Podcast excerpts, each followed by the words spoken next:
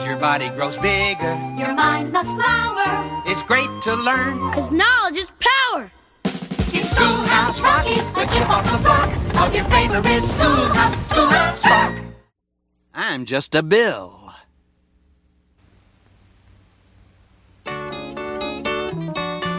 Woo, you sure gotta climb a lot of steps to get to this Capitol building here in Washington. Well, I wonder who that sad little scrap of paper is. I'm just a bill. Yes, I'm only a bill. And I'm sitting here on Capitol Hill. Well, it's a long, long journey to the capital city.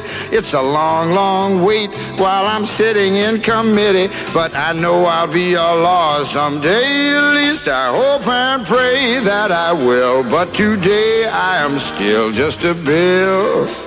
Gee, Bill, you certainly have a lot of patience and courage. Well, I got this far. When I started, I wasn't even a bill. I was just an idea. Some folks back home decided they wanted a law passed, so they called their local congressman, and he said, You're right, there ought to be a law. Then he sat down and wrote me out and introduced me to Congress, and I became a bill. And I'll remain a bill until they decide to make me a law. I'm just a bill. Yes, I'm only a bill. And I got as far as Capitol Hill. Well, now I'm stuck in committee, and I'll sit here and wait while a few key congressmen discuss and debate whether they should let me be a law. How I hope and pray that they will. But today I am still just a bill.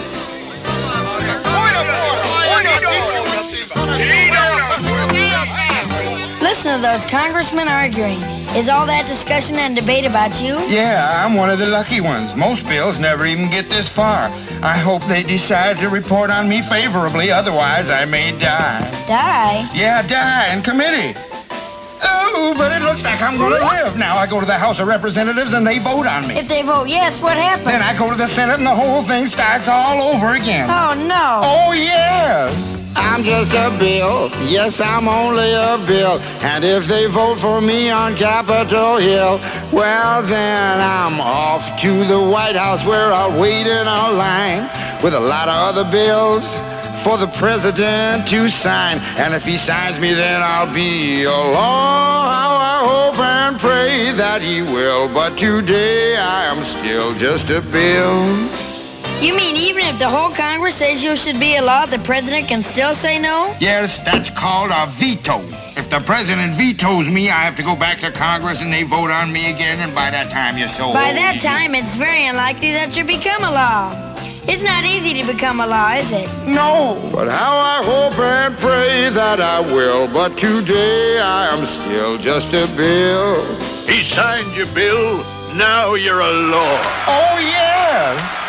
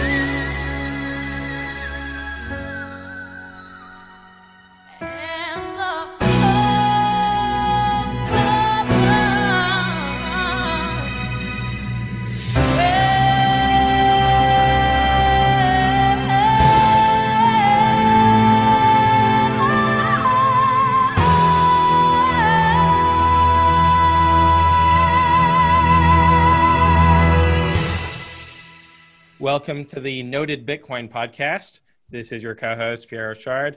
I'm joined with Michael Goldstein, aka Bitstein. How are you, Michael? Doing well. Very excited about this one. Very timely, important. Yes, yes, absolutely. We're joined with Misha Gutentag and JP Schnapper Casteris.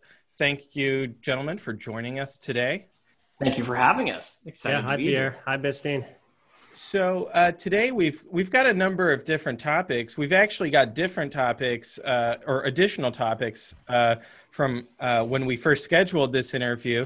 Um, I wanted to have y'all on first and foremost um, to discuss the comment letter sent from Yale Privacy Lab uh, with regards to a regulatory rulemaking, um, and I I I'm not the expert on regulatory rulemaking, so I would be interested in, in hearing the, the background for what prompted um, you to draft this letter and and and, and publicize it. And um, I'll let you take it away from here. You know what what prompted this? Sure. Well, thank you again for having us. This is such a timely issue and a lot a lot happening in the world of crypto regulation this season. This particular comment letter was prompted by a proposed rule that FinCEN, uh, the Center for Financial Crimes at Treasury, and the Federal Reserve Board had proposed and released a draft of a couple weeks back uh, that would implement uh, an aspect of the travel rule, which essentially requires all financial institutions to pass on information to the next financial financial institution about you, the, the funds that are transmitted, the name of the transmitter, the address, the identity, et cetera, et cetera. Um, you know, there's a lot to unpack there in terms of what's been happening with the travel rule on the international stage and beyond. But this particular change would have lowered, significantly lowered the threshold to report all of that information about individual transfers and your identity from $3,000 to just $250. And in, in other parts of the rule, it actually muses, well, what if we just reduced it to $0 altogether and swept all of that in? And uh, what prompted this letter in particular, you know, these, the way notice and comment works is agencies propose a, a, a, a rule and they give the public, groups, individuals, consumers time to respond. In this case, 30 days to re- provide feedback, raise concerns, answer questions. Um, and what motivated this letter was over the course of a very detailed set of proposed rules and analysis. Nowhere in that entire draft was the word privacy.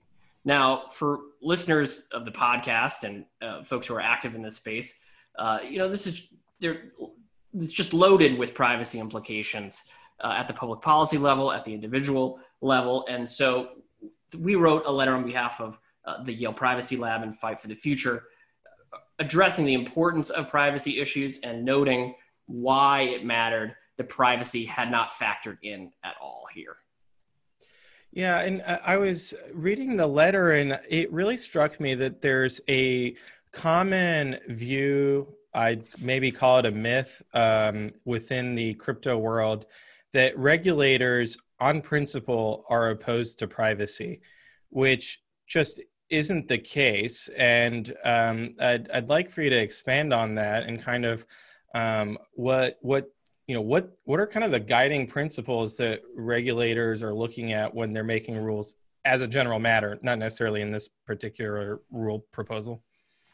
Great question. So a, little bit my rule of thumb for this is where you sit depends on where you stand. You know there are a variety of different federal agencies which have different missions and different budgets and different um, sort of interests and values if you will and and so uh, I think you're right that it's it's not um, you know it's not that there is ne- necessarily always a steadfast opposition to privacy, but some agencies may just not view it as part of their mission. It's not important to them. It hasn't come up recently. They just forgot about it, and that's in fact part of what we raised in this letter is that uh, the omission of privacy uh, may also be a, a, a legal error in the issuance of this particular rule uh, because FinCEN itself has in the past analyzed privacy implications um, in some in some detail. Um, and so I I think it, it depends on which agency you're talking about. He, you know, and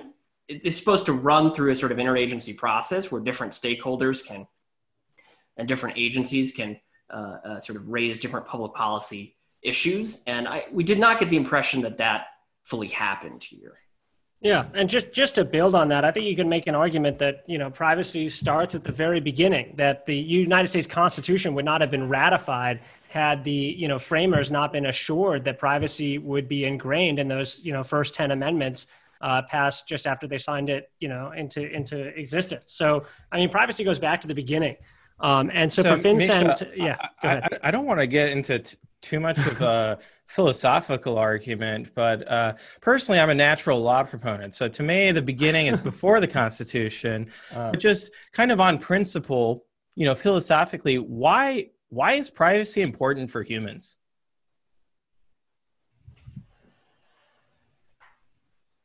That's a great question. That's a great Where do we begin? Where do we begin? Um, can I kick this one off? Yeah, go for it. I, think there are uh, there are a variety. Uh, sidestepping the natural law question for a moment, um, you know, there are a variety of reasons. There's there's some. I think there's a there's a, a a bundle of decisions and pieces of information that we as a society consider to be um, very sensitive, right? About medical decisions, about personal autonomy, about your family, um, uh, uh, you know, about and and about the exercise of certain constitutional rights. Privacy is also, I think we have to face it, as a matter of American history, born of a certain distrust of uh, of uh, governments past and present. That uh, you know, there's a there's an important individualist streak in the American tradition, and uh, and that the government is not always going to get it right when it comes to collecting information or making any number of other decisions, and we want to reserve a certain sphere uh, of decisions and information uh, to remain private unless there's a really good reason and a and a an individualized reason for the government to get it. And you know, we can we can go even trace it back to the Magna Carta, right? Of um, warrants and searches, um, Right. And uh, that angle of it. Why? Why? Um, so, do do you think that there's an argument along those lines about the Fifth Amendment against self-incrimination that creates a really expansive privacy right? I felt like that was absent from the argument, but I'm not uh, an expert on the matter, so maybe there's just better uh, arguments to be made. Yeah, I mean, our letter cites uh, the first, third, fourth, fifth, and fourteenth amendments as you know some of the various constitutional moorings for the right to privacy. Each of those have a little bit of a different uh, flair to them, I suppose you could say. But you know, we also have statutes on the books, all sorts of laws, several of which we cite in footnote six of the letter, explaining, uh, ratifying the value of privacy uh, as a matter of statute. So we don't even, you know, I, the, I feel like FinCEN's proposed rulemaking overlooked um, all of all of that as well. And its own Uh, prior rulemaking. Correct. Correct. I, I had a computer science professor at Yale approach me when uh, I was going to law school about potentially writing a paper about um, cookies and other surveillance tools being quartering of um, soldiers. Uh, and I, I didn't get to write the piece of it, but I thought it was a, a really interesting argument. And so it's sort of, you know, a Second Amendment right to uh, surveillance self-defense, and then a Third Amendment right to not um, quarter um, government cookies inside your home. Yeah, and I guess pragmatically, the the nice thing about having so many um, precursors to privacy or uh, uh, precedents for privacy is that depending on the audience, different precedents will be more persuasive than others. So, you know, for example, we could look at the the the pro-choice versus pro-life arguments. Um, you know, for for progressives to make an argument for privacy, um, and then the Second Amendment for conservatives for a right to, to privacy. Yeah, absolutely. Right, And- and what people say is persuasive to them is not always, you know, I'm sure you know how, how they rule. So sometimes Right. if you make, you know, an argument too that adheres too closely to the Constitution, a judge will suddenly be like, I'm no longer a textualist. You know, on a prudential matter, this thing, uh, you know, should go the other way. So I think it's important. You said, you know, why does privacy matter? I mean, it matters for a multitude of reasons, and it's really important that a, a diverse number of stakeholders are presenting why it matters to them. Um, an- another, uh, maybe more procedural question is, you know, we learned how a bill gets ratified, right, in school uh, with Mm. that Schoolhouse Rock. Uh, this this seems very far from that. Um, why why is this not going through the legislative process?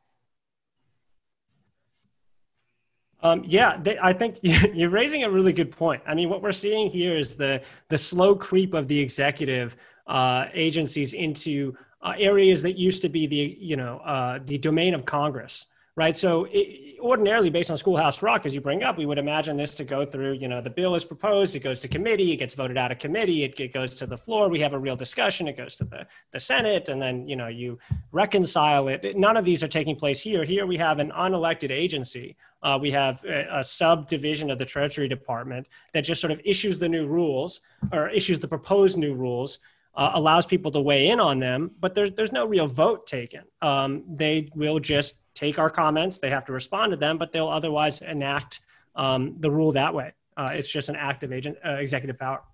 A- a- and they they've been delegated that authority by Congress through statute.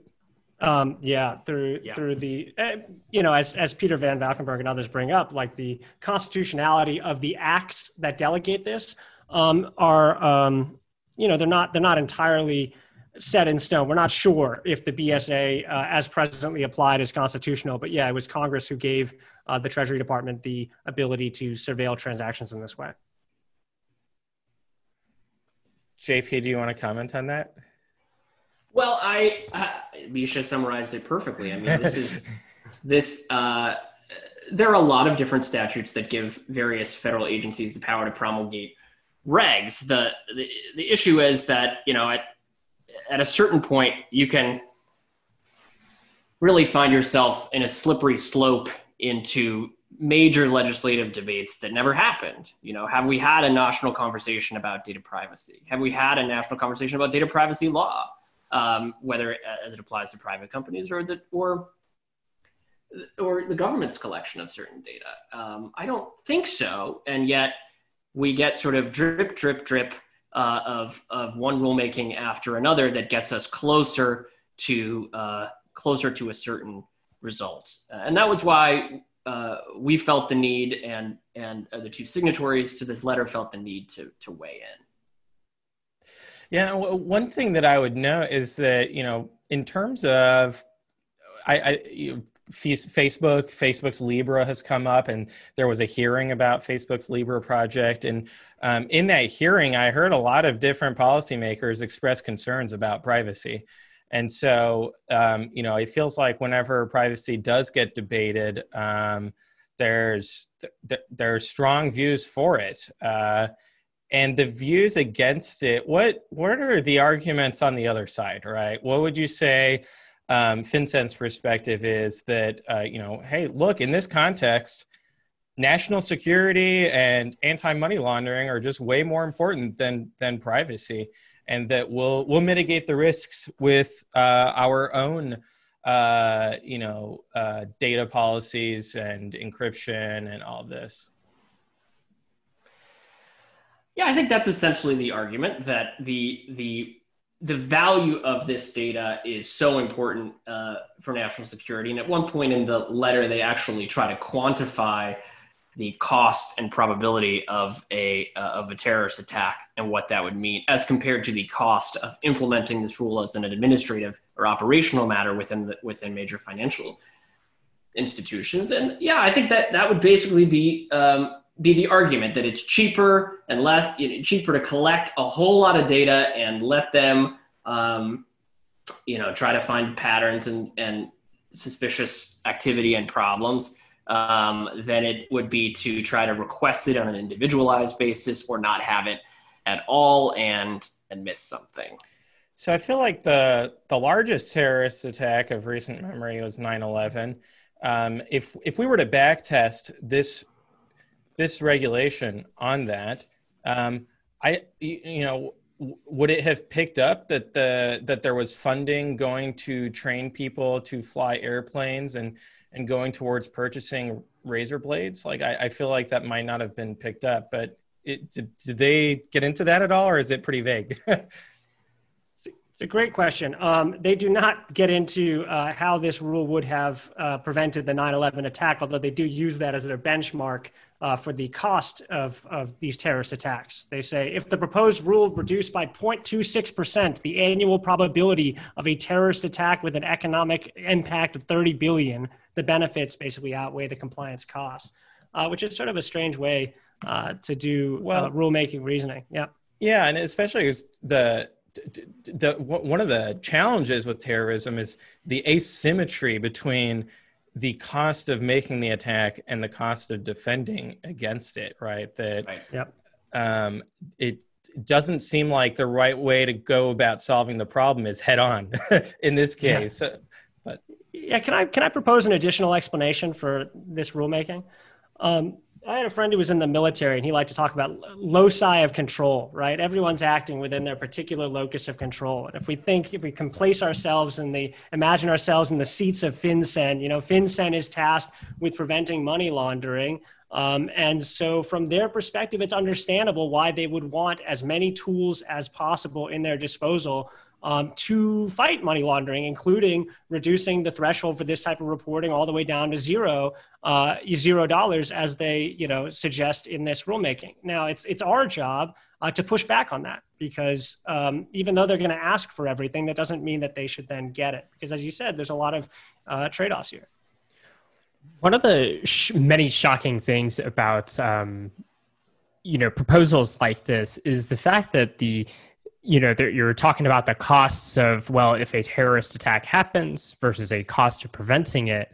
But not discussed is the cost of actually implementing something that keeps this information in any way safe and secure which in turn turn you know you can you know think of FinCEN as this giant honeypot that it itself is uh, open to a sort of you know cyber terroristic attack in which then uh, people have information on every American and how to go about um, you know uh, managing their lives because they know all of their preferences and behaviors and all of that. But those those costs are not discussed at all.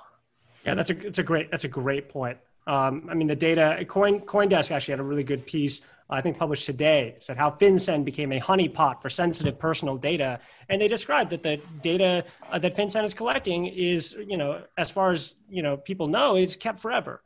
Um, and there is a cost to keeping that to keeping that secure and to you know not having it we saw in the OPM hack and others to not having it be you know used against Americans uh, when you collect that much data. Right. Who who who- will police the guardians in a way? Um, although, do they are are there already um, federal standards for all this? I'm I'm assuming that you know they they've got a way of keeping databases secure, but I mean, the OPM hack should make it clear that whatever standards they've they've put in place is, is, is presumably not enough. I mean, this is this is a, a dangerous amount of information that's collected, and if there aren't mandates on them uh, destroying it after a set amount of time, I think the risk only grows.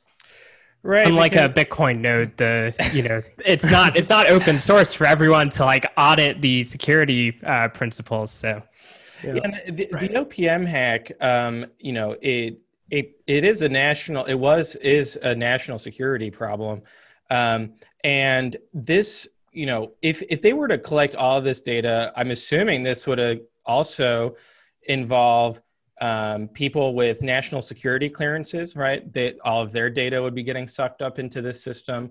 Uh, you know, people, members of the military, uh, members of Congress, um, and Sure. uh, all of this could be at the disposal of the Chinese Communist Party, right?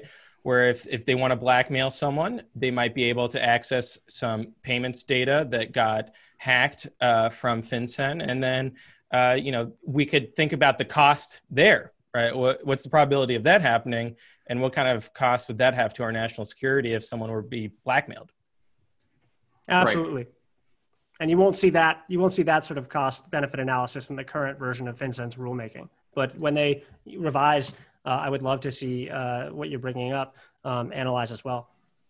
So, uh, what's kind of the roadmap for for this rulemaking? Uh, do they have some dates attached to it, and and the process going forward? Well, they have FinCEN has time to uh, to now res- and read through and respond all to all the comment letters uh, they got, and before finalizing the rule in terms of uh, you know what point it's it's a real thing, it's published in the Federal Register, um, etc. And and now once it's published, that's not necessarily the end of the story. That people can and regularly do challenge rulemaking under what's called the Administrative Procedures Act, a federal law that says when the when we give this immense power to federal agencies to promulgate rules, it has to meet some basic requirements. It can't be arbitrary and capricious. It can't be contrary to law, um, et cetera, et cetera. And and I think there is a, and we mentioned this in the letter. I think there is a uh, there is a problem in the way that this rulemaking has been advanced without any consideration of privacy that may open it up to litigation or claims under the Administrative Procedure Act uh, down the road. We shall see.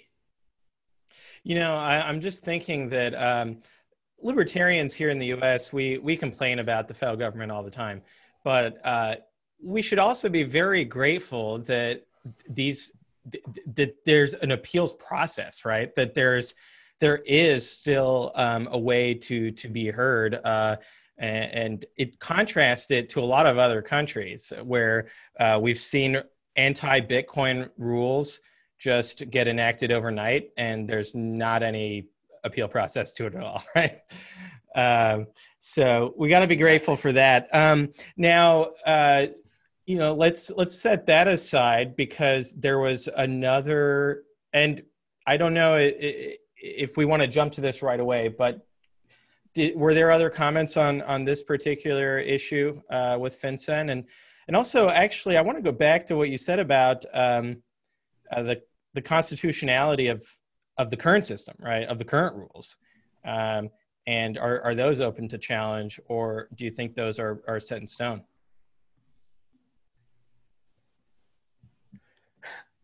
Um, I, you know, I think it's a really it's a it's a good question about the constitutionality of these things, and it's sort of it's it's interesting and almost a little quaint to read um, you know Justice Douglas's dissent in the in the case that uh, upheld the constitutionality of the Bank Secrecy Act. Uh, he he muses as to, to him in his dissent. He's saying that this Bank Secrecy Act is unconstitutional, and to Justice Douglas. He says, suppose Congress passed a law requiring telephone companies to record and retain all telephone com- calls and make them available to any federal agency on request. Would we hesitate even a moment before striking it down? I think not. For we condemned in the United States First District Court the broad and unsuspected governmental incursions into conversational privacy, which electronic surveillance entails. And he goes on to compare uh, surveillance of telephone calls to surveillance of bank records. And it's sort of, I, I, think there's something kind of ironic about that because ultimately Congress did pass an act, the 2001 Patriot Act, the same thing that brought FinCEN under the Treasury, um, Congress did pass an act that required you know retention of all of these detailed records. Um, and so I think there's there's a question of whether or not our, our expectations of privacy have changed, um, and whether or not um, you know at what level at what level when if FinCEN lowered the threshold to to zero dollars, if FinCEN required, you know, th- this proposed travel rule is just for cross-border transfers, but let's say it was for domestic transfers too. If FinCEN required reporting for transfers from individual to individual, at what level are our constitutional rights implicated? And I think these are um, serious and outstanding questions, and depending on the scope of the rulemaking, you know, people may bring these challenges. You know, in the, the con- oh, sorry, no, sorry, sorry, please continue. I was just going to add, and, and you know, the Coin Center comment letter about this particular rule did a, a, very good job, I thought, at flagging some of the potential constitutional issues that could uh, that could come about as a result of of this draft down the road. Okay. I think in yep. the the context of uh, all of this, the idea I, I, remember when the the Patriot Act came out, one of the very controversial things was uh, they'd see all the library books you were taking out. it just it, that feels quaint. Um, yeah. Simpler times back then, you know. Yeah, absolutely.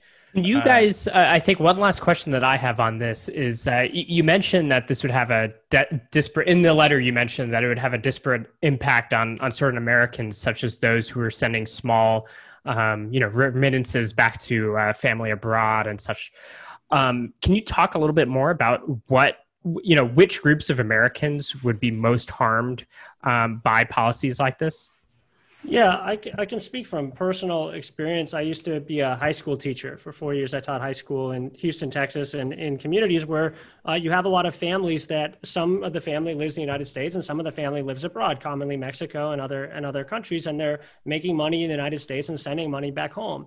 And so when FinCEN proposes lowering the threshold for these cross-border um, payments, they're going to wrap up a lot of these payments that um, you know people need every penny, and the the increased fees, you know, with the, these increased compliance costs that banks are, are going to take on as a result, or would take on as a result of this rule, would be passed on um, to the people making these small dollar transfers.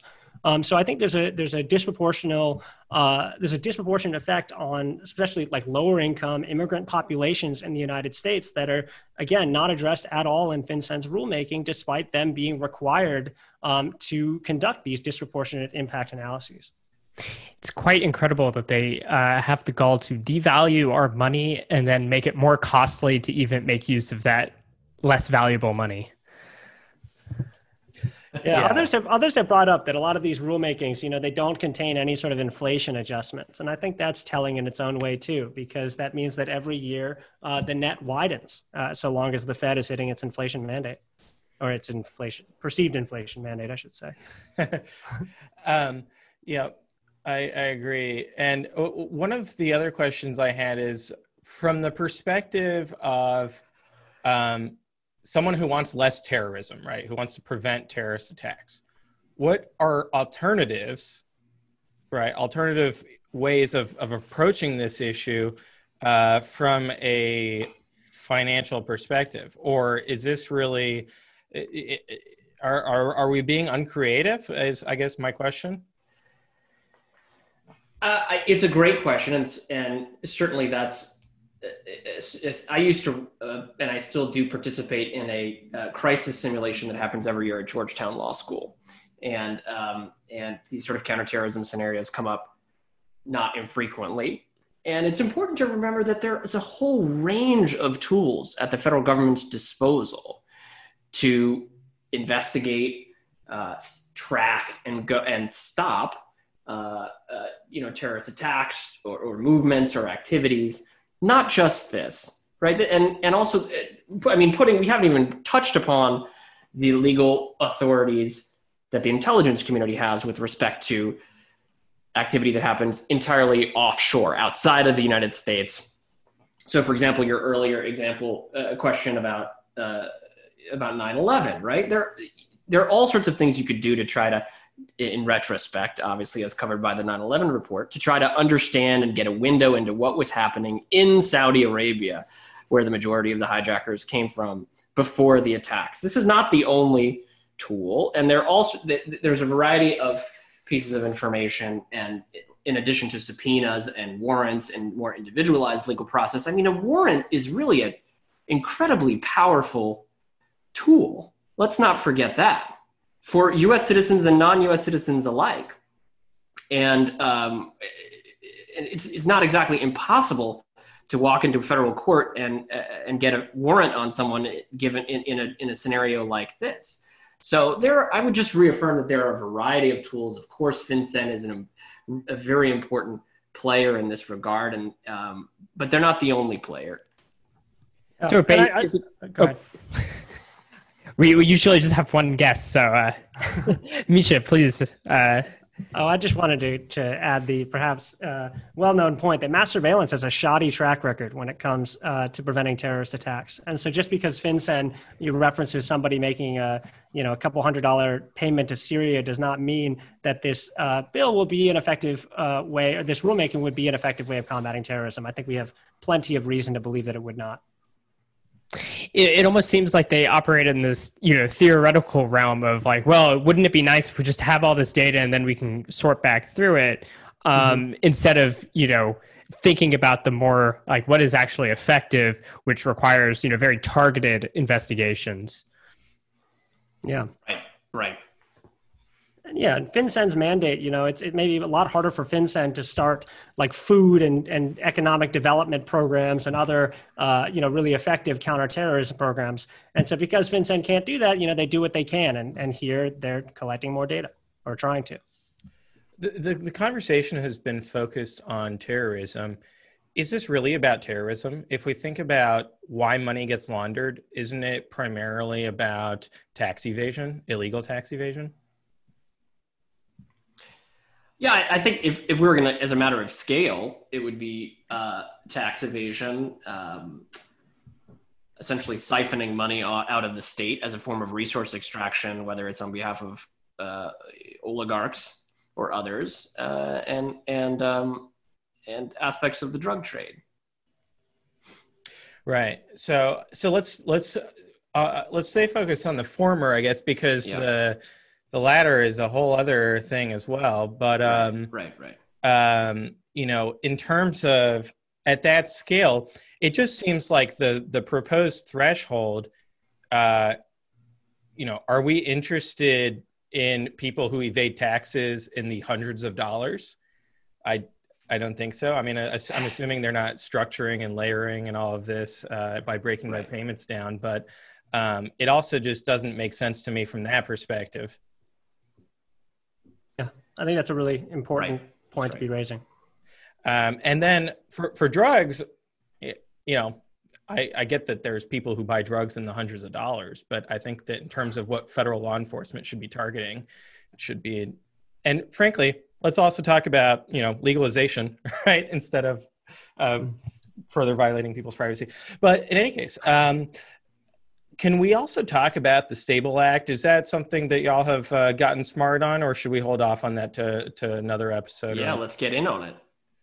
so my understanding is that um, if I say I owe you one dollar on demand um, under this act, that would be a, a banking activity. Uh, is it already a banking activity? What makes it a banking activity? Um, but am I misreading the act? Am I reading it too loosely? So I'm interested in hearing the experts. Well, I'd be first thing. I'd be careful of your use of the word dollar, uh, because the act does Im- impose restrictions on on who can use that word, which I thought was a little bit. Um, uh, look, we'll have plenty of constructive things to say about the act too, but I thought it was interesting, and it it it prohibits people from using the word dollar unless they're you know a nationally chartered bank. Um, but uh, of course, there are Canadian dollars and Australian dollars uh, and other dollars that are not U.S. based. So I think that's one of the the uh, you know several ways in which the act ex- is is is written expansively, perhaps too expansively, to capture all kinds of activities. Just regulate the entire Spanish language since dollar Yeah. comes from dollar. Yeah. Oh, good point. Yeah. Um, are, are there other uh, forbidden words like this in law where if you use that word, you're automatically. Uh, it's typically governed through trademarks, right? Which you have to Mm-hmm. be really careful with because trademarks are kind of a, a restriction of speech. But do governments have trademarks? Do the do does the federal government trademark the word federal, for example? Does Federal Express need to change their name? There are some limitations on the intellectual property rights that the that the federal or state government uh, can have, um, and I'm not sure about. I think FedEx is probably in the clear, or at least the statute of limitations has run. Federal on that. Reserve should change their name. They're technically no, I won't get it. um, and but uh, you you also you can't call yourself a bank, right? If you call yourself, if I just started Rochard Bank and got that incorporated, that's a problem, right? Right. Right, but and this encompasses you know a lot a lot more than that, right? I think the Pierre IOUs. I mean, you know, query whether or not people view their PayPal balances uh, as bank deposits, or you know, even whether people are confused as to whether the Tether dollars are um, equivalent to their Wells Fargo dollars or their Venmo dollars or the cash dollars in their hand. I don't think it's clear at all that that the that the consumers who this bill aims to protect are are that confused about that issue. What's what's motivating this bill? What's kind of what the underlying, um, you know, public policy reason? So I, I mean, uh, Professor Grey has spoken and written about his view on the systemic risks here and the and the troubling history in, in under banking law of socializing the losses um, uh, and privatizing the gains, and and that's an understandable concern as a historical matter. What I think is uh, really going on here is this was originally a reaction to Libra, and you know it's it, this feels like ancient history in COVID time, right? But if you, if you go back to the Libra hearing that you mentioned earlier, I mean that was a it was a really very uh, very powerful reaction from all three branches of government within a week or a week and a half of of the Libra announcement, and uh, and I think that that is part of what has uh, interested some of the representatives who've co-sponsored this bill. Now, obviously, the ambit of the draft legislation is much broader than Libra, uh, and it and it sweeps Well, in all sorts of other. They, they can't write a bill that says Libra in it, right? There might be an ex post facto law problem there, but they can. There are many laws that have baseline requirements in terms of they apply to really big corporations and not smaller corporations. They apply to the California uh, Consumer Privacy Act, for example, has revenue requirements or number of employees, right, as sort of a baseline, and the, and the substantive requirements that apply to startups and companies under that law, for example, shift depending on are you tiny, are you medium sized, are you large. Um, so you could do that. Yeah, or from approaching it from the other way, you could explicitly carve out like uh, you know exemptions for people who are below X amount of revenue or below you know, and the bill does not do these things, and so as a result, it, it sweeps in um, a lot of activity, as you've noted, uh, well beyond well beyond Libra. right. Um, and and the other part that i find interesting is that this is not the only uh, controversy that facebook finds itself in. I think that um, it it has just been engaged in antitrust legislation at a federal and state level that that was just you know breaking news i guess Yeah. um, Yes. so this is a pretty wide-ranging set of problems that policymakers have with Facebook. Is it because Facebook is becoming a de facto sovereign due to its scale? That's a it's a really interesting way to put it, and I think it's also worth noting that the initial backlash to Libra, Facebook did propose a, a sort of a new currency, which I think is a lot different in design than what we're looking at today, which is sort of a uh, warmed over, um, again, dollar denominated stablecoin. Uh, especially if, sta- if if Facebook had gone ahead with the that original plan, I think um, you could make a, a much stronger argument that it was acting as its own sovereign because it would have issued its own sovereign currency. Do you think that if they tried going through the front door of getting a you know federal bank charter, or acquiring a, a, a federal bank, or starting a Wyoming SPDI, you know why there's there's ways to become a bank in in the current framework. So it seems like um, they should do that. No, what's the hang up there? You know, I'm genuinely not sure it would get approved uh, at the federal level right now. As you mentioned, there there are there are a lot of other legal issues overhanging uh, overhanging Facebook right now, um, and I'm not sure that would be uh, a walk in the park. It's I mean, it's not a walk. Getting a getting a federal bank charter is not a walk in the park for anyone, and and not as a matter of cost, but in terms of all the hoops you have to jump through. I mean, I think it's also given the reaction we saw last time, even if uh, even if the federal regulators might view them as having satisfied all the relevant criteria, Congress might jump in and try to put a stop to it in, in another way. To me, the irony with that is that if we go back to Rohan's stated uh, public policy goal of less systemic risk, Right. Facebook has a market cap of $786 billion. They would be the best capitalized bank in the world and the, the strongest from a financial perspective. Um, it, like, uh, you know, it, it strikes me as very paradoxical.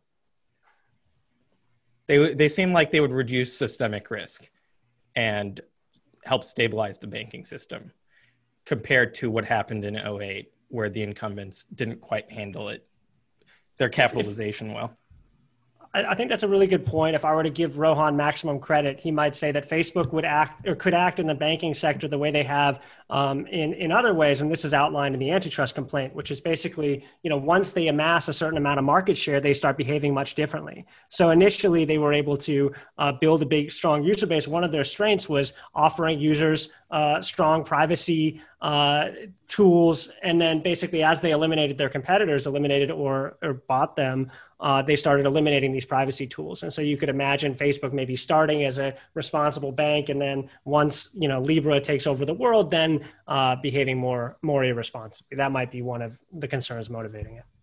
Why is the free market not solving this problem? Right? Why why do we need antitrust in what is arguably kind of the lowest barriers to entry market in the world of just online social media? in terms of Facebook's uh, Facebook's dominance in the marketplace. I mean, are they seen as as being the dominant player? Right. Um, I I think they are. Uh, yeah. But um, if if they are if they are truly not serving the interests of their users, um, you know, their users have very low switching costs. They can they in fact they don't even have to switch. Right. You can create a profile on a different social network. Um, I understand that there are network effects uh, but it doesn't, uh, you know, when I think of a natural monopoly, I think of the gas line or electricity lines going to my house, not to the multitude of websites that are at my fingertips. Yeah. I think one of the problems has to do with, I mean, what you talked about, their capitalization. They they're able to exert their huge reserves of capital to squash any competitor. So, although we say, you know, someone could just jump ship, I mean, the fact is, uh, it's it's harder and harder to jump ship because as soon as somebody becomes a competitive threat, uh, Facebook uh, is able to gobble them up. Uh, gobble them up in what way? Uh, to purchase uh, their service and either shut it down or bring it under uh, Facebook's um, control. Or, or bring, you know, they. I think I think it was WhatsApp where they mm-hmm. promised they wouldn't merge Facebook and WhatsApp data, and then you know after a little bit after purchasing WhatsApp, they did merge those things, and so um, you know, we continually see this. Instagram is the same way. There's a little bit of a data privacy transferability issue here too. I mean, have you ever tried to download and move all of your data off Facebook and and move it onto you know an open source or self-hosted equivalent? Uh, right. Not right. Not so not so easy. I mean, you guys can hit me up later on my MySpace page, but um, it's easier said than done. Yeah, I would also love to see, you know, I don't know if you if this dates me, but I remember GeoCities in the mm-hmm. beginning of the web offering everybody the promise of their own personal website. And I think for better for worse, and I would argue for worse, Facebook has sort of become that for a lot of businesses, just the default website for the businesses. And it's difficult if you're not a Facebook user. Like I'm not a Facebook user, sometimes to even access some mm-hmm. of these mm-hmm. Facebook pages. And so it's it's closing off the web. I would love to see uh, alternatives that made it easier for people to to self-host and bring back that sort of 90s internet yeah. aesthetic.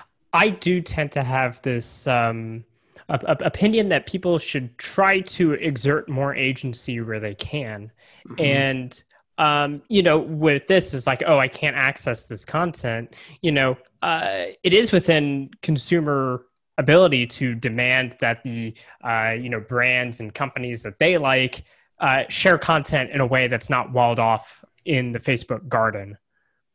Mm-hmm. Right, right it's just harder than ever.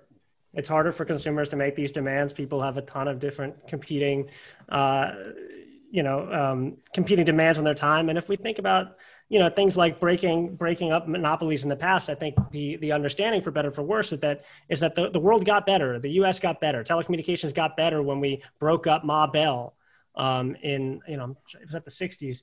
Um, so you know, I think there's a similar attitude among lawmakers now, and if and it's possible that antitrust is like a pendulum right? We mm-hmm. swung away from it. Certainly, the Obama years approved tons of mergers, and now we're seeing it swing back the other way. Maybe they're trying. Maybe we can make a better world uh, through breaking some of these big bad boys up. And isn't that a uh, more tried and true way of, of doing it than than passing some experimental legislation uh, that's being promoted, proposed by Rohan? You know, it, is is this legislation um, kind of uh, when I read it, it seemed to be very expandable so that um, you know under a different a lot of different contexts it could be read a lot of different ways um, and, and thus apply to a very wide set of things, all the way to the Bitcoin network itself and the Ethereum network itself. And I, when I first read the law, my immediate reaction is, well, okay, you know, render unto Caesar. Like this, this is their money. Okay, we get it. Sure, why not? And then when I saw on social media uh, Rohan answering questions from the Ethereum community, it became clear to me that he's got a way bigger vision for this legislation.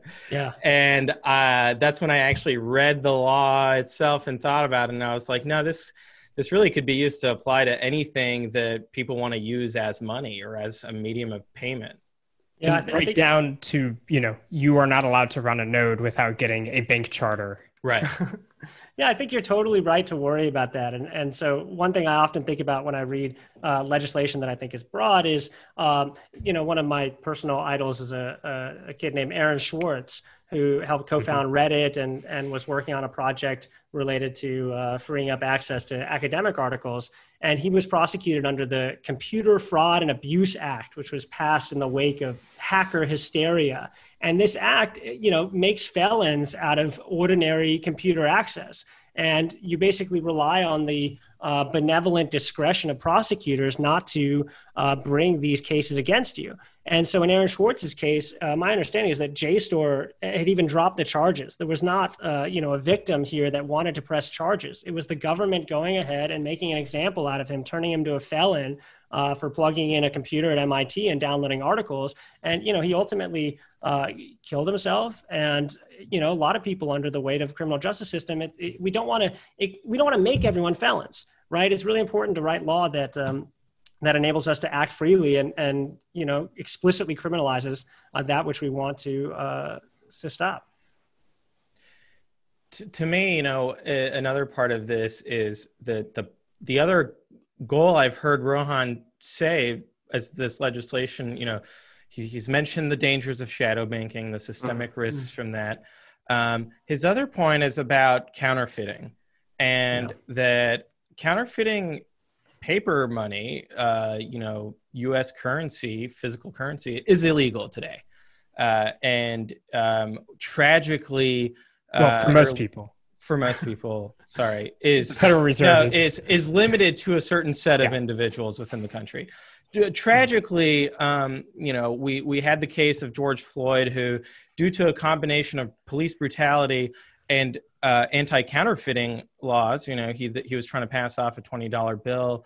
Allegedly, we I don't know what the specific if if that turned out to be true or not. But uh, in any case, anytime that we criminalize something, we bring about it the threat of lethal force at you know the hands of agents of the state, and that that's something we should take very seriously, especially when, in my view, we have a technological alternative to this, where we can actually have uh, anti-counterfeiting technology that is, by all accounts, pretty perfect or strong for the foreseeable future. It's called cryptography, and the you know maybe we should focus on advancing that technology to prevent counterfeiting rather than advancing the law and and criminalizing an increasing number of activities. Yeah, absolutely. And just to, to expand on that, when you talk about counterfeiting, and, and I, I, you know, not to get too semantic, but I do think there's a real difference between counterfeiting US dollars, as in passing off a paper as a US dollar that is not a US dollar, and counterfeiting in the way that it was used, at least on Twitter here, which is to, to describe, you know, tether dollars as a counterfeit US dollar. I, I, I just don't, I don't see them as the same instrument. I don't think people are confused and thinking that tether um, is the original U.S. dollar. But I wanted to bring up something related to the Stable Act, and uh, you know, get your guys' opinion on it too. If we're talking about consumer protection, you know, we haven't really seen a run on these dominant stablecoin issuers that are that are brought up, whether it's Facebook, uh, Libra, or um, Tether. Uh, but we have seen um, exchanges that claim to be solvent in terms of their Bitcoin issued uh, IOUs, and it turned out not to be. And so, whether it's Mt. Gox or Quadriga, uh, you know, it was interesting to me that this act, or you know, that we haven't seen other acts that are at least getting into the realm of um, having exchanges show their deposits or instituting any sort of reserve requirements uh, for the Bitcoin IOUs that these exchanges are issuing. Yeah, I, I guess um, I I can't comment on that because I'm employed by an exchange. So I, you know, uh, we and and we have one of the best uh, uh, crypto attorneys, uh, Marco Santori. Uh, so he he'd be able to to maybe speak more to that. Um, but I I really think that my background is accounting and financial accounting, and any business can find itself upside down, insolvent, right? Um, where their liabilities exceed their assets. Um, to me, you know, if it's not really specific to an exchange or to a financial institution, mm-hmm. that you can have um, an act of God that impairs your assets and you have to write them down to zero and you have lots of liabilities outstanding, whether it's in the form of accounts payable or long-term notes. Um, and, and that they're trying to make demand deposits a special kind of liability, right? That mm. that rises above liabilities that businesses and individuals, you know, t- take on with total freedom, right? That there's there's really mm-hmm. uh, uh, surprisingly few constraints in, in that regard for you know a business to to do that. Um, what is it about the demand deposit, right? Is it the the, the instantaneous um, availability of that cash that that causes so much anxiety. Yeah, I'm I'm not sure. I, I also noted that that the bill requires um, stablecoin issuers to immediately redeem or to be able to immediately redeem all outstanding stablecoins on demand. And I, I, just thought there was a little bit of an irony there in that um, by you know placing this requirement on stablecoin issuers, they impose basically a more onerous reserve requirement than are placed on commercial banks. Which you know everybody right. knows that Wells Wells Fargo can't immediately redeem all their all their claims on demand, but the stablecoin issuers, uh, you know, would be required to. Uh, ironically, they're on the side of sound money. You know, they're they're, they're going for 100 percent reserve ratio uh, when it suits them.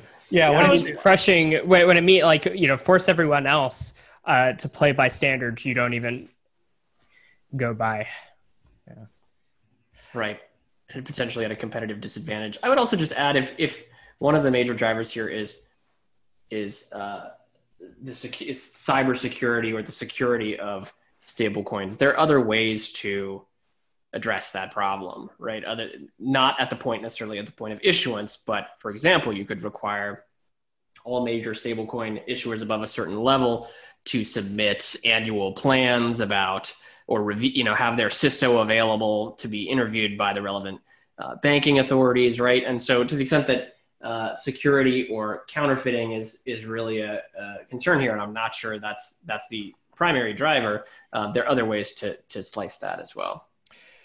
And I think the counter argument there is, well, what about these decentralized stablecoins, right? There isn't anyone to, to bring in uh, to, to you know the the developers might be pseudonymous on the internet right. um, and this is a contract that is self-executing you know a smart contract that doesn't you know require the the fiat legal system let's call it uh, mm-hmm. even though that, i don't want to be uh, disparaging it um, and, and so their argument is well you know what anyone running that ethereum node or I really want to emphasize that Bitcoin node because we're increasingly seeing smart contracts on Bitcoin uh, using discrete log contracts, which create a stable coin by establishing an outside price oracle for USD BTC.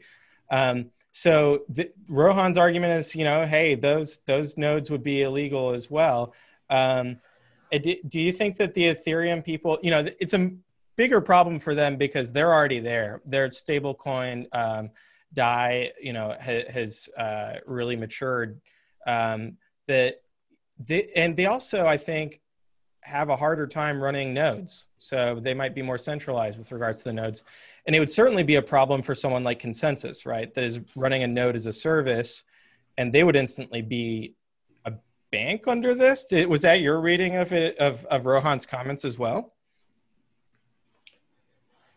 They would at least have liability. It looks like under the now Rohan saying it, it wouldn't you know it wouldn't be held against average node users or, or whatever. But the way the bill is written is that it gets at you know anybody who is um, who is engaging and who otherwise engages in any stablecoin related commercial activity, including activity involving stablecoins issued by other persons without obtaining written approval in advance and on an ongoing basis from the FDIC, the Board of Governors, the Fed, and a federal banking agency. Um, so if your node is validating transactions that are seen as um, you know, uh, counterfeit USD, um, in in the words of some of the bill writers, then uh, yeah, you could be held liable. I mean, that's that's the risk. Are, uh, does does that kind of uh, tangential liability exist in other parts of the law? Because it seems kind of, um, I causally remote. I don't even know how to word it. You're talking my language, Pierre. Yes, there is. Uh, in tort law, there is something called proximate cause, which refers to if if if there's a tort or someone has been harmed, you ask not just uh, where you caused and can you describe the causal chain you know you start you you pressed uh, return on the space bar and 50 steps later my computer crashed right the, the question behind proximate cause is is it close enough do we consider it reasonable as a matter of law to hold you liable for having caused a certain harm and i think you're putting your finger on uh, an important issue even beyond the context of uh, node operation which is in terms of open source software and liability of open source software. We don't. I was a Linux contributor in a prior life, and and you know a lot of our Misha and our practice uh, centers around open source software and open source projects of all different kinds. And that's just not how we think about the liability of individual software developers, whether it's uh, people who are running a shared service or distributing code on GitHub. I mean, no one would say, I hope not, you know, if your Linux kernel crashes and corrupts your hard drive as a result, is Linus Torvalds personally liable for the error in the kernel uh, that resulted in your data loss? That's just not generally how we think about liability in the context of open source software um, and shared projects, and and for good reason. And and uh, you know, some of that's solved as a matter of contract law in terms of when you when you accept a an open source license, you disclaim, uh, you know, you disclaim all sorts of liability and damages. Um, like the MIT license, which Bitcoin uses, which is just like we take no liability, just like right. run everything at your own risk. Best of luck. Right.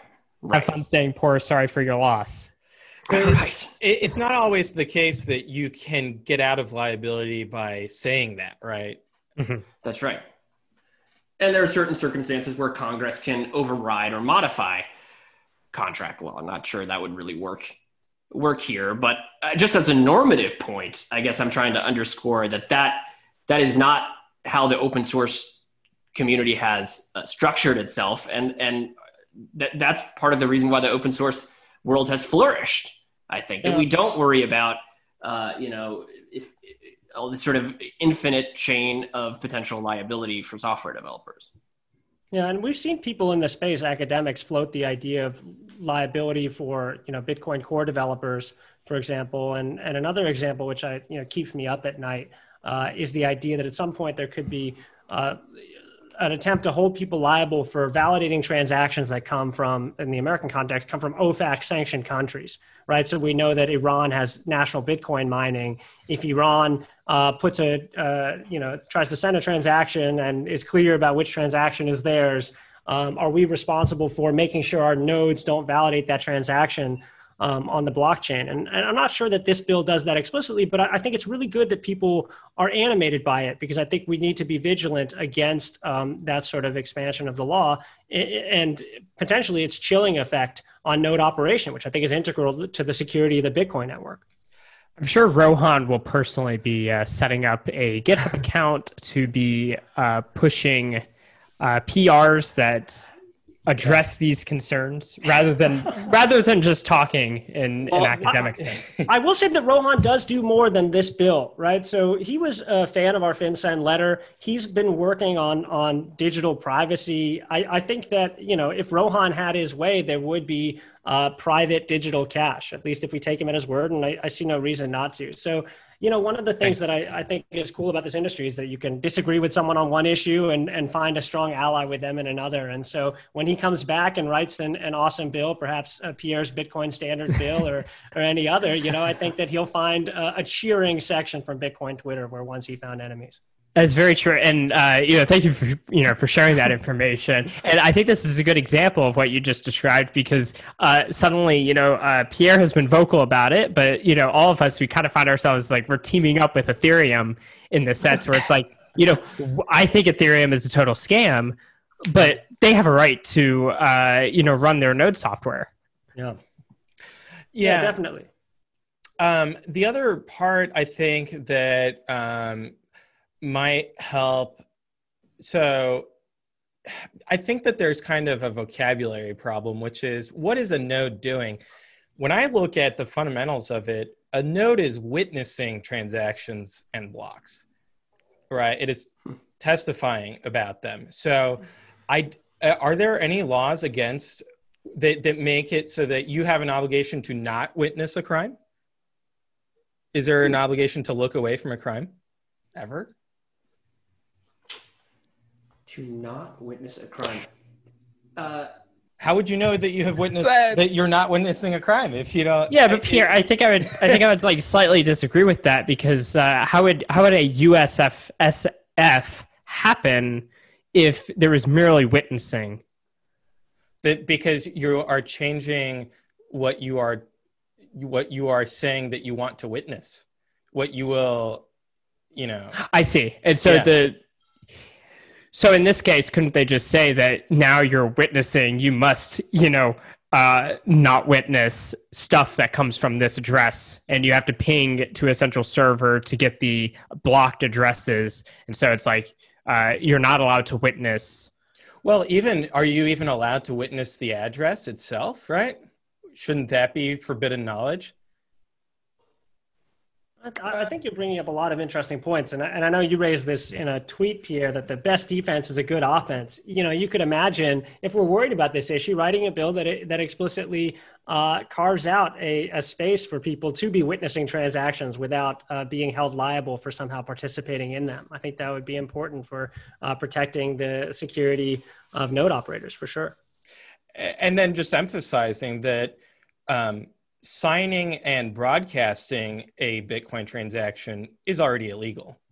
If if that transaction is illegal, right? That it's it's already mm-hmm. illegal to do that. Um, but testifying or you know re- receiving one, and really the I, I don't think that receiving one can be illegal because how would you you've got to read it in order to know if if it's bad or not if it's on the naughty list um, I don't know. It's it's uh, I do hmm. find it fascinating. I see your point there. Yeah. Yeah. Mm-hmm. I don't want to fud too hard about Lightning, but you know we can expect those arguments to be uh, at least piloted potentially against Lightning node operators. That you know that they're passing along um, transactions that may or may not be illegal, and I think that will be a, one attack vector that we want that we want to make sure we're vigilant. Um, you know, as one of the oldest Lightning routing nodes and one of the largest. I I look forward to having your assistance in our you know Supreme Court appeal before I uh, get a life sentence for unregulated banking and all the associated crimes. We'll, we'll be there. Uh, I appreciate it. Well, okay, so we've already taken up more than an hour, so um, you know this this is going to be a very expensive call. I know that you'll be sending these shortly, um, but um, I, we're really grateful for your time today. I did did we not cover any uh, pressing matters that you want to discuss, or or maybe a book that you want to shill, or uh, your your social media and uh, associated activities? Um, well, you can find me on Twitter at Misha Guttentag.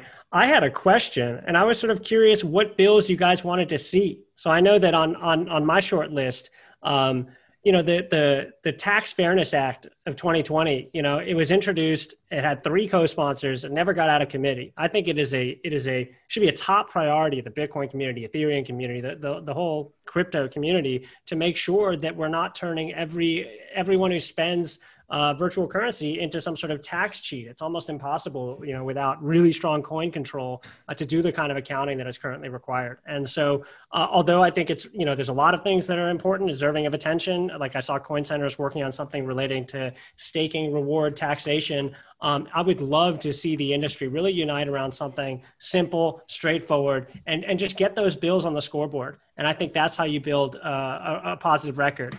So I agree. Um, on the tax side, I think there's lower hanging fruit, which is the IRS uh, asking people if they've got cryptocurrency ac- activity on the tax return, Mm-hmm.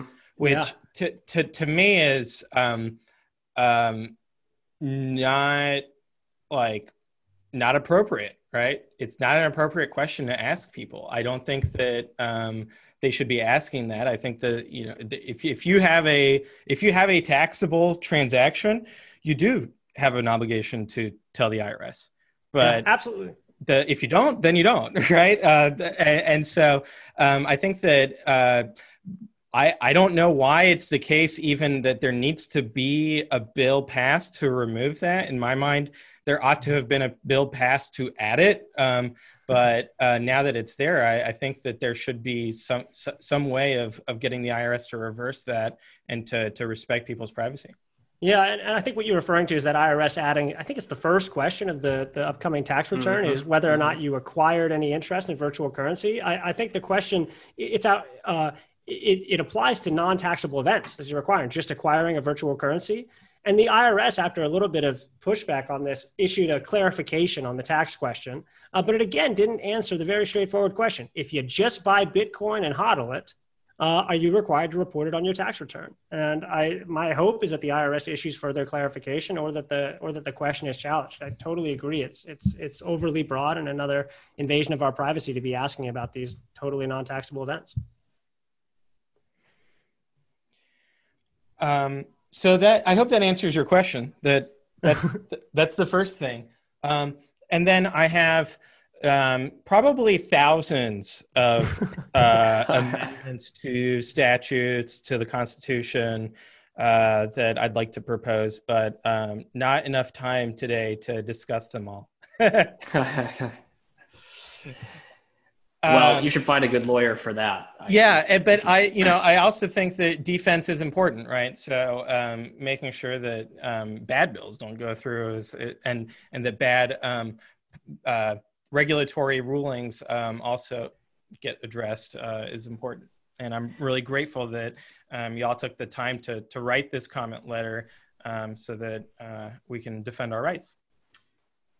Well, the pleasure was all ours, and thank you for highlighting it. The one point I would, uh, you know, underscore uh, uh, about this bill and perhaps the regulatory posture that we find ourselves in going into 2021 is is a bit of a wake up call. I think, uh, you know, that we should not necessarily assume that the status quo, whether it's with respect to data collection or stablecoin regulation, will uh, will continue. There's also we didn't even get into this, but serious concern about uh, what uh, treasury the current treasury leadership may do around unhosted wallets right and i think one of there i see two lessons uh, from the current moment one is that you know motivated skillful lawyers and activists and law professors can introduce bills. Now you know moving a bill getting a bill uh, uh, voted on is a different matter. Uh, but maybe there's more uh, that we can all be doing in terms of organizing and and reaching out on both sides of the political spectrum. And, and i thought jeremy jeremy allaire had a you know had a really good thread about this on twitter four days ago where he talked about you know stuff is going to get real. Uh, he didn't say stuff pretty soon. And uh, in terms of crypto regulation. And there is an opportunity i think and i hope to work with uh, both sides of the political spectrum uh, and find common ground. So i hope we can do more of that. And you know from my time in dc i found you know politics is the art of the addition. So we, we really need to put people together uh, even if we may disagree on on particular sub issues um, Okay, so I've I've you you you've had you've motivated me to come up with a, a bill idea. All right. That w- there's legislation about witness protection, right? And victim rights. And I would argue that a node operator who um, receives an illegal transaction has you know has one foisted upon them is both a witness and arguably a victim and that we just need to add like two lines right um, and say hey this this also includes people who witness crimes on cryptocurrency networks by operation of software nodes on the open internet Can I ask a, a related question though? Can they be compelled to testify? There you go. Um, I, I would say yes, but it's unnecessary because the government should be running nodes. and that the government has access to that public data already. And why is Library of Congress not archiving the Bitcoin blockchain? So maybe we add that bill in there too. Yeah, I love it. I like it. I like it. It's funny you keep using the word testify too, because that is that's a part of the Sixth Amendment and the Confrontation Clause. That if you have a, in a criminal prosecutions, you have the right to be confronted with witnesses against you. And so, if if someone hypothetically were were, uh, were prosecuted for processing or somehow being involved in in or witnessing an illegal transaction, who would there's the self-incrimination question for sure. and who would testify against you, right? A machine cannot testify Well, against you. Can the is it illegal Yet. for the government to Yet. process illegal Yet. transactions? I guess the government would have sovereign immunity, so they're allowed to run a node even if they are processing illegal transactions, right? So under right and, and under, but I my read on that is under some Supreme Court decision called Melendez Diaz about drug labs. You'd have to have someone, a representative from the government, physically come into court and personally testify. I run this node, I manage it, and I witnessed Pierre, uh, you know, processing this transaction. He should have for every single criminal prosecution, and that is a non that's that's a non-trivial burden. But that's the that's the reason the founders passed the Sixth Amendment. Excellent point. Excellent point. All right. Well, uh, I guess on that note, we'll wrap it up. Um, and um, did oh, I think that you know I, I gave you all the opportunity to uh, to give some social media, and then Misha had his excellent question about what bills to propose. I you know I think we've got an extensive number of bills now that we can get started on. So we need to raise money for this, right? Is that what needs to happen when you have like a um, what what what vehicle? Uh, I know that Coin Center exists, obviously, but do we need a, a PAC, a super PAC, a mega super PAC?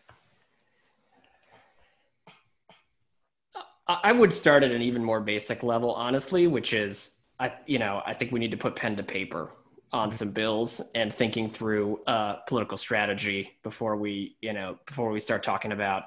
Um, I'd love to see. I'd love to see the political ads you would write, Pierre, and would put them on. Would put them on network television. I think they would be, what given your meme ability, I think they would be highly engaging. But I think from a lawyerly perspective, we got to start with, you know, what what concrete changes are we going to actually make, and you know, talking to some staff, as mundane as it might seem. Yeah, start with the staff on Capitol Hill and go from there. Yep. Okay. Well, um, I look forward to the intro emails, uh, and uh, we'll we'll get get the ball rolling. Um, and yeah, again, thank thank you for your time. Uh, and I'm sure that this will not be the last comment letter that is uh, written by um, you two. So uh, anytime, you're always welcome here. This is a show for node operators, by node operators, and uh, it's really important to us that uh, it continues to be legal to um, to, to testify. I just hope that uh, if it does become illegal, they at least put us in the same cell so we can continue recording, or at least like speaking very loudly so the rest of the cell block can hear our podcast live. We'll be in the same FEMA camp. Don't worry. All right. See see you there, boys. All right. See you there. Thanks, guys. Thanks again. Thank you so having us. much. Next question. Please discuss how discipline equals freedom can and should apply to one's financial life. Thanks. From all us gibberish. Uh, obviously, if you want to be financially free, you got to have financial discipline. That's just the way it is. So, here's it's it's just simple, not easy. Save your money. Boom. That's number one. Don't buy an. Ex- here's one. Don't buy an expensive car until you own a piece of property. That's just a basic rule. Interesting. Yep. If you're driving a Mercedes um, S class from 2015, Is that a good one? The S? it's it's a very good one. It's a very good one. But it's also $120,000. Mm. But if you're living, if you're renting, the wrong move. Mm. Sell that thing and buy a piece of property. Mm. A car is a depreciating asset. A property is a property is an appreciating asset. Try and put your money into your appreciating assets. Spend less than you earn. Boom. Stay off the credit cards. Boom. Invest your money in something. I like to invest money in me, in things that I'm going to do. That's what I want to do. Yeah. I, I, I want to invest money in things that I know and understand. And what better do I know and understand than, than things that I'm doing for people that I know or things that I'm involved with? So that's what you got to do. You want to you want to get your money taken care of. You want to you want to have financial freedom. You got to just have the financial discipline. That's that's all there is to it. And work hard. You know, work hard. Make things happen. But your your major gains you know, most people don't become rich by their salary, right? They become they they they earn their wealth, they gain their wealth through bigger things like buying properties. You know, we got a jiu-jitsu player at the at the academy, a girl, and you know, a year ago, she was kind of talking to me about, oh well, you know, you know, she just got married and blah blah blah, and we started talking. I said, "You, you, you know." She said, "What the think about moving?" I got this condo, and I was like, "We started talking about buying properties." And boom, she disclosed on a like a four four unit property in San Diego. And the day she got the keys, she was making four hundred dollars a month. She went from paying nineteen hundred dollars a month in mortgage. The day she made, she got the keys. All of a sudden, that she rented that place out. She's got three units. She's living in the crappiest unit, and she's got those things rented out. And now she's making four hundred dollars a month. So that's a that's a delta of what twenty three hundred dollars a month in the black. Yep. That's impressive. Yeah. And it took her a year to get done, but she did it. And now I said, I, she's like, oh, I'm so happy. I'm like, that's cool. Start saving. Start saving for your next property. Yeah. I'm like, the market's going to take a downturn. You got to be ready. If it doesn't, if it does, but you got to be ready to make that next move. So start saving your money. Start paying that thing down. Start saving your money. Start saving that next down payment. That's where your wealth gets established. Isn't these long term strategic moves that you make? And you know, I'm no financial expert. But you don't have to be a financial expert to know to save your money, to spend less than you earn. Um, and and property to me is a good thing to invest in. It does go up and down, you know, and there's a lot of people that got crushed in the in the market downturn in 2007 and 2008 and I was in the military so I was buying houses and I didn't even know that the market downturn it didn't matter to me because I had a steady job and I just bought those properties just to just to have properties. I wasn't buying them to flip them and sell them and all that. No I was just like okay in some some time in the future somebody's going to be paying me rent and it's going to go in my pocket. And that sounds like a good plan to me because they're not making any more real estate by the beach right? Mm. um so if, so yeah I'm not a financial genius. Talk to somebody that is smart. Talk to somebody that understands finances. But save your money. Spend less than you earn. Don't be renting if don't be renting a place if you're buying out buying a Mercedes S class or a seven series or a Range Rover. Yeah. Buy a little piece of property. Buy a little thing. Yep. Buy a little thing. Don't don't just just go buy that little something. Get in there. Get Yeah. it started. Yeah, man, I like this invest in yourself Yeah. Because and invest in yourself that's a, such a broad term right Mhm. it's such a and actually it's kind of started to become like a little like a cliche catchphrase invest Mhm. in yourself but if you really think about that you yeah you invest in yourself you don't go buy you know so, uh, i used to work in the nightclub industry Mm-hmm. right so i'm and i'm now i'm looking with my mindset now looking back at the people i used to deal with Mm-hmm. i used to people, see people come in there every weekend and spend a lot of money i don't know maybe Mm-hmm. some of them are already are rich or, or but I know that if that's what you're spending your money on, you're going out and essentially just buying drinks, buying nightclub. Mm-hmm. yes, there's no essential. you know, That's what you're doing. yeah, you're you're throwing thinking back, like thinking back, five years ago, you spent all your money, not all your money, but you spent Yeah. a bunch of money on Yeah. drinks. And what you have literally nothing to show for it. And in most cases, you're there's it's going to mess you up in, in one way. Yeah. You're going to do something you regret or whatever potentially. So think of that same five years and be like, dang, what if I started these two things that in my you know prediction is going to help me in 5 mm-hmm. years? And let's say you did that five years ago and you did it. I don't know. You even practice it like an hour a day, whatever it is. Even just improving your knowledge on the economy or something. I don't know. Anything. Anything that improves your knowledge. 5 years later, you could you could be essentially an expert at it. Absolutely. So now now just consider now what is it that you should have got into? Cuz you probably have a handful of interests that are Mhm. pretty cool to you. Even if it's like playing guitar, I don't know, whatever. But if you can make it something that you can anticipate in 5 years, it's going to be you're if you're talking about financial stuff, it's going to help you make money. Then do, Do it. that. Do that thing. Don't. And I, I I harp on reality TV a lot, but I think it kind of deserves it because you don't learn much reality TV, yet you lost like that hour. Mm-hmm. And uh, if you spent that hour, and really you could kind of even keep watching reality TV if you want, but just spend that one hour doing something that you anticipate, if you're really good at, it would help you financially. Do that thing for one hour, and then I like it. One day's gonna come. You're gonna think back. Oh, look, just the same way I'm thinking back of the five years ago. I mean, in my case, it's more than five years ago, but just the same way I'm thinking back of those people at the nightclub industry, the same way I'm thinking back about that, you're gonna be thinking back at yourself and you'll be like, dang, I'm so happy I got into that. You know? Yeah. And there's all kinds of things you could have done. I mean, I look at the money I wasted over the years in the bars. It's ridiculous. You know, being a young SEAL out getting after it with the boys. Thursday, Friday, Saturday, and a Sunday. That's how we used to roll. Yeah. That's how we used to roll. And it was just, hey, we'd show up. I'm the richest guy in the world. Yeah. I have all the money that I ever need and I can buy whatever I want. That's what every night was like. So, not wise. Don't do that.